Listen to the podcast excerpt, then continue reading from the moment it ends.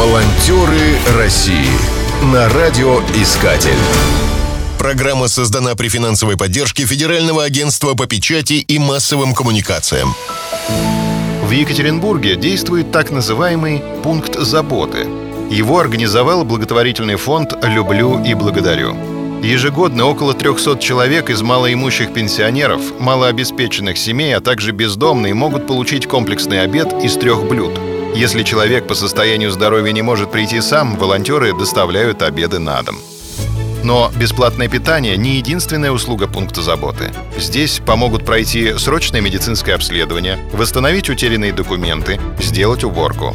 Волонтеры сопроводят в клинику и посодействуют в приобретении средств реабилитации. При необходимости фонд организует сбор средств через информационные ресурсы. На время пандемии пункт выдачи горячего питания пришлось закрыть. Пришлось перейти на надомное обслуживание. Ситуацию прокомментировала руководитель проекта Рима Мачалкина. Конечно, пока у нас нет столько волонтеров, чтобы обслужить 300 человек. Мы выявляем самых нуждающихся. Людей, у которых нет родственников, многодетные семьи, в которых родители оказались без источников дохода, инвалидов первой группы. Сегодня это около 100 человек. Думаю, число нуждающихся будет расти с каждым годом. Радует, что людей, готовых поволонтерить, тоже становится больше. Традиционный обед состоит из салата, супа, второго блюда и хлеба. Некоторым дополнительно предоставляют комбинированный набор, который включает гречку, рис, муку, масло, мыло и стиральный порошок. По адресам заказы на своих автомобилях развозят 20 волонтеров. Волонтеры России Попечитель фонда Олег Хабибулин рассказал свою историю, как он пришел в благотворительность.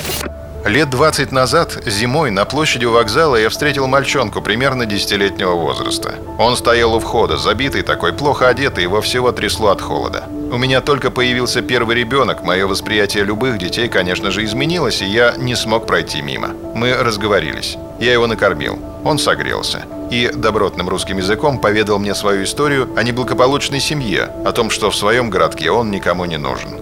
Было видно, что этот человек не просто попал в трудную ситуацию. Он на перепутье. И если ему не помочь, его судьба незавидна.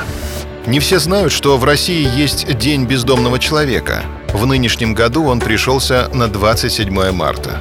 В этот день добровольцы фонда «Люблю и благодарю» совместно с объединением «Все связано» объезжали бездомных и раздавали обеды, лекарства, памятки о борьбе с коронавирусом, а также связанные своими руками теплые вещи – шапки, варежки, шарфы, носки. Подарки принимали с благодарностью. Волонтеры России на радиоискатель. Спешите делать добро. Программа создана при финансовой поддержке Федерального агентства по печати и массовым коммуникациям.